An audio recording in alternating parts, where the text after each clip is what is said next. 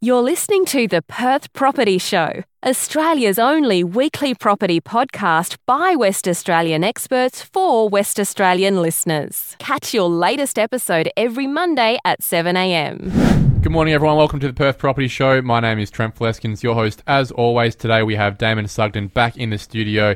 You've been in a few times in the last couple of months, Damon, but uh, uh, I get you in because you're a good chat. You're a, uh, you're a fun guy to hang around with. Always enjoy coming in for a chat, Trent. Mate, we're talking about rent vesting today. It's been something we've referenced over the last couple of years. We haven't done a deep dive into why you do it and how it works, what the pros and cons are, both on a financial and a lifestyle situation. But we've had a, a few people calling us recently saying, oh, we'd like to invest in property, and they don't have any free equity outside of the 80% loan to value ratio that a bank would want on their home. They've got equity in their home, but no more uh, not really much more than you would need just to have that loan without paying lender's mortgage insurance. So, for example, they have a $500,000 house with a $400,000 loan, therefore they've got $100,000 in equity, but nothing, none of that they can use on an investment. The answer to that is rent vesting.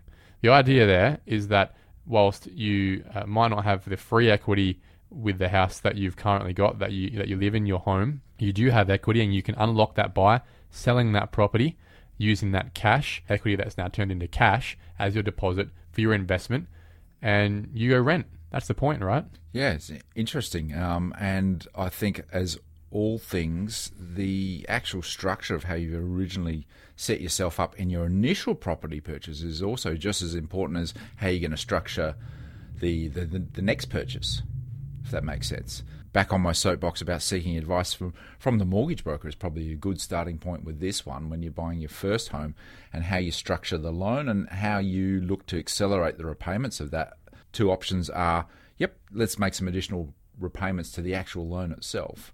Or we can set up a, a home loan offset account, which can provide you a lot more flexibility and uh, I guess a little bit more protection from the banks as well if they not likely, but if they called you in, exactly right, additional repayments. Having that flexibility w- might mitigate your need to be a rent investor by um, repaying more as an offset that you can use to take that cash out and be a deposit somewhere else. But let's say we don't have that. Let's say that all of our equity is tied up in our home, and we're adamant that our home's not going anywhere, and we want to invest somewhere else. Uh, we want to either do a development or passively invest somewhere, get some good positively geared rental income, and because we know we can rent somewhere pretty cheap. Uh, the idea here is that we all have a cost of shelter.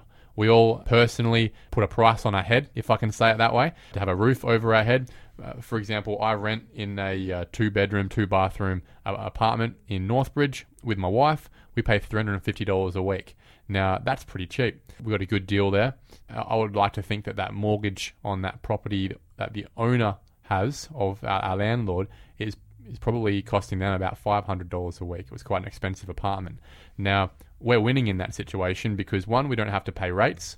Two, we don't have to pay maintenance. And three, we have the flexibility on a six month or annual basis that if we want to up and move, we don't have to pay selling fees or uh, capital gains tax to, to go somewhere else. And what we do is we use the cash that we do save uh, that we do have to invest in properties that have no connection to whether we'd like to live there or not. They're made purely for investment decisions, either as a development or a hold into the future.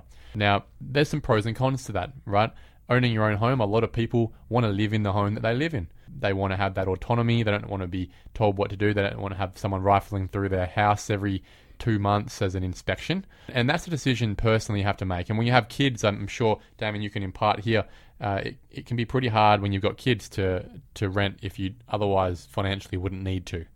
Yeah, owning a home can be a significant personal goal for a lot of people, and sometimes it makes a lot of financial sense for a family group to do that. For others like yourself, when especially on such a sweet deal, yeah, make, makes a lot of sense to, to, to go the other way. But there's emotional factors that can't come into play there, and it is simply. I own my home. I I can't get I kicked out. Yep, I can't get kicked out provided I don't default in my mortgage payments, and it just gives me a sleep at night factor. I can do whatever I want to the property that's going to suit me personally without having to consult the landlord every week if I want to do something. So I think it's a, a weigh up of both the financial and the personal, emotional levers that they're, are involved in this. They're two sides of a coin, right? And I guess if you don't have to make that decision to be a rent investor, then uh, lucky for you, right? But in this situation we're talking about today, where you've got limited equity, your servicing's fine, right? But you've got limited equity to go and purchase another property, and you've made that choice that the property you've got isn't really working for you financially and you're all about the financial outcome, then it's about divesting the assets that aren't working for you and reinvesting into assets that will work for you. And that's what rent vesting is is as, as an option, right? So it also helps on your tax as a tax effective way of of having uh, of having debt. For example, an owner occupied property where you're using that debt to invest because every home that we have, even if we live in it, that's still an investment, right? But it's not tax deductible. And conversely, nor is it tax payable or taxable um, Yeah. when you do sell it. You uh, you get the um, And there's a benefit as well, right? So CGT free there. if your home is a good investment as well, it's fantastic because you're not paying capital gains tax.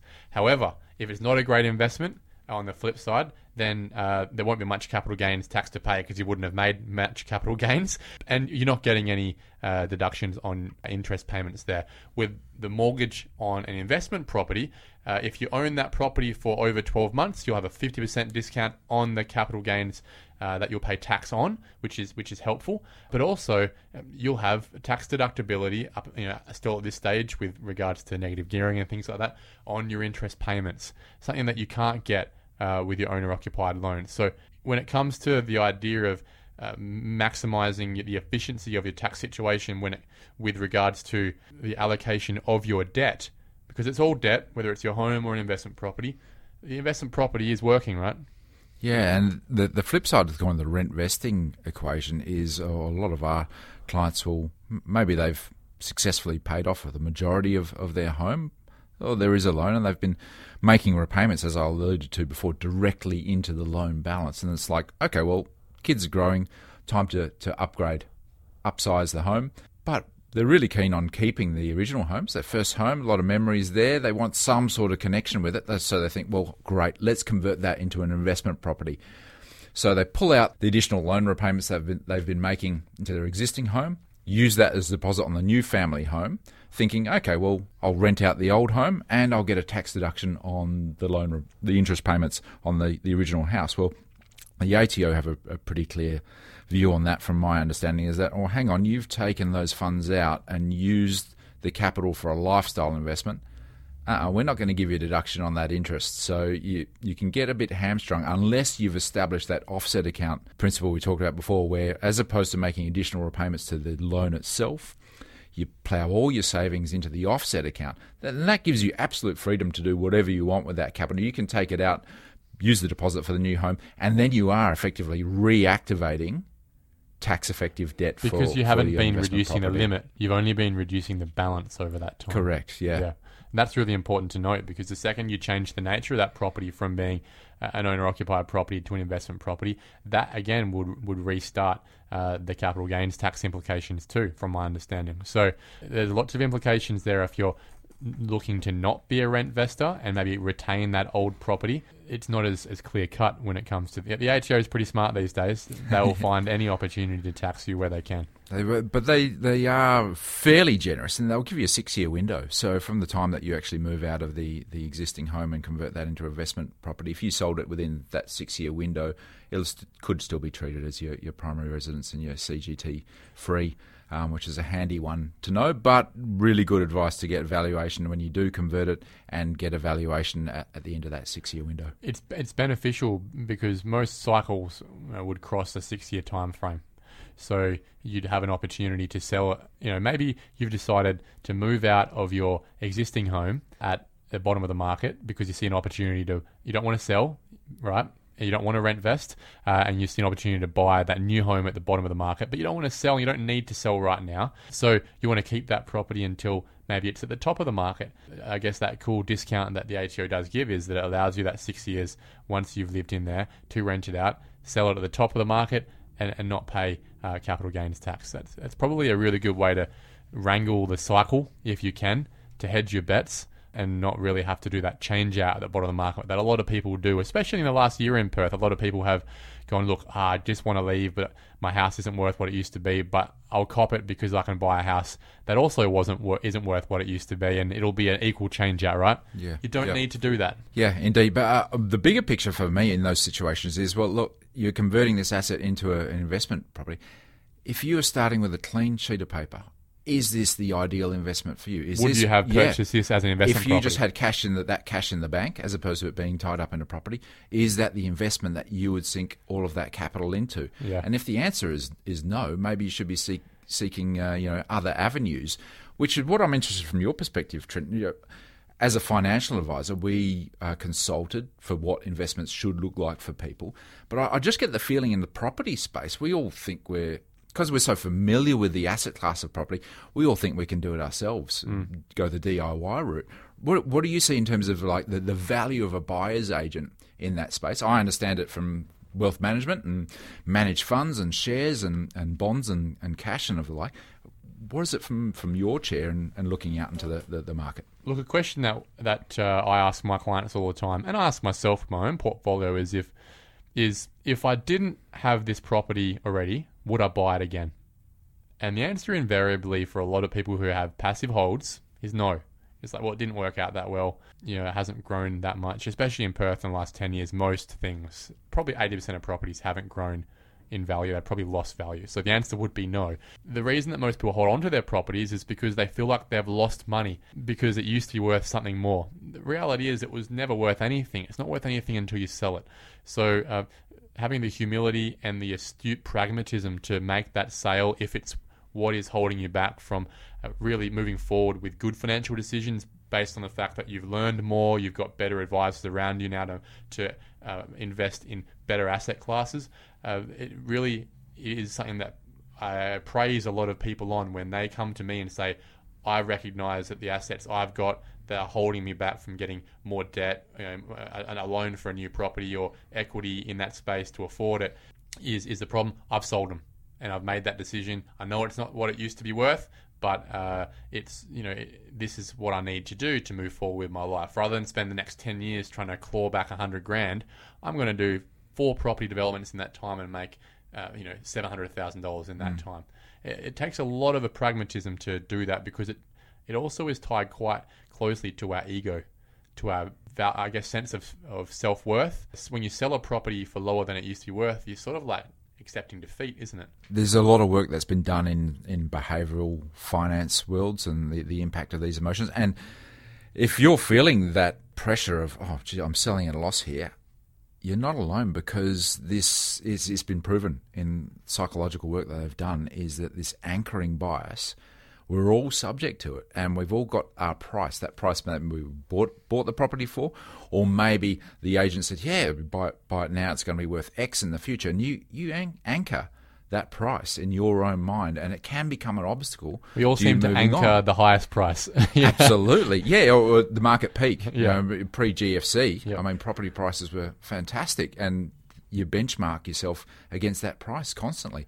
Whereas to to acknowledge that it's a human trait, this anchoring bias, and um, It's paralyzing. It can be really paralyzing to Really uh, feel out of control that you just can't make that change to bring the value of that property back up to what it was and how wealthy you felt before, and then to not have the uh, humility to cut that, cut your losses. It's not even a loss. Most of the time, it's still a gain. It's just not as much of a gain as you used to.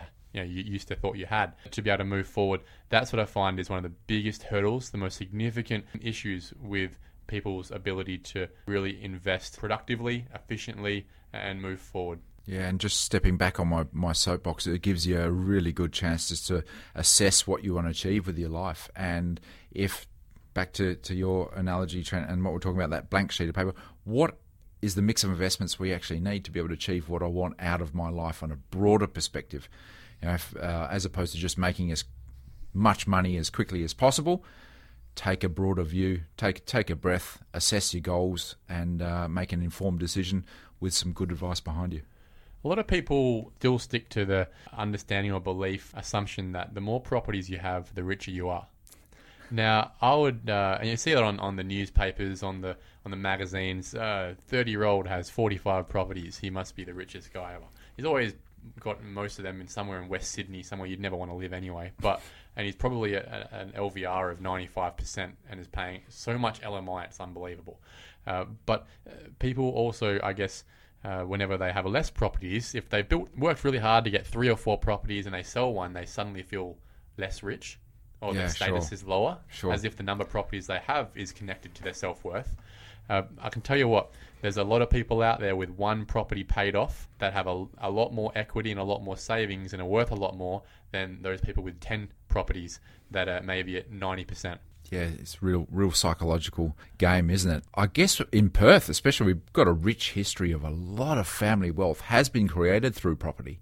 So we've, we've also got that history behind us, uh, what we hear uh, about people accumulating sizable property portfolios and how, how successful we view them as. Whereas maybe the modern day approach is, yeah, property is important and you can create significant wealth and equity through it, but you need to also uh, explore other other avenues that are available to you.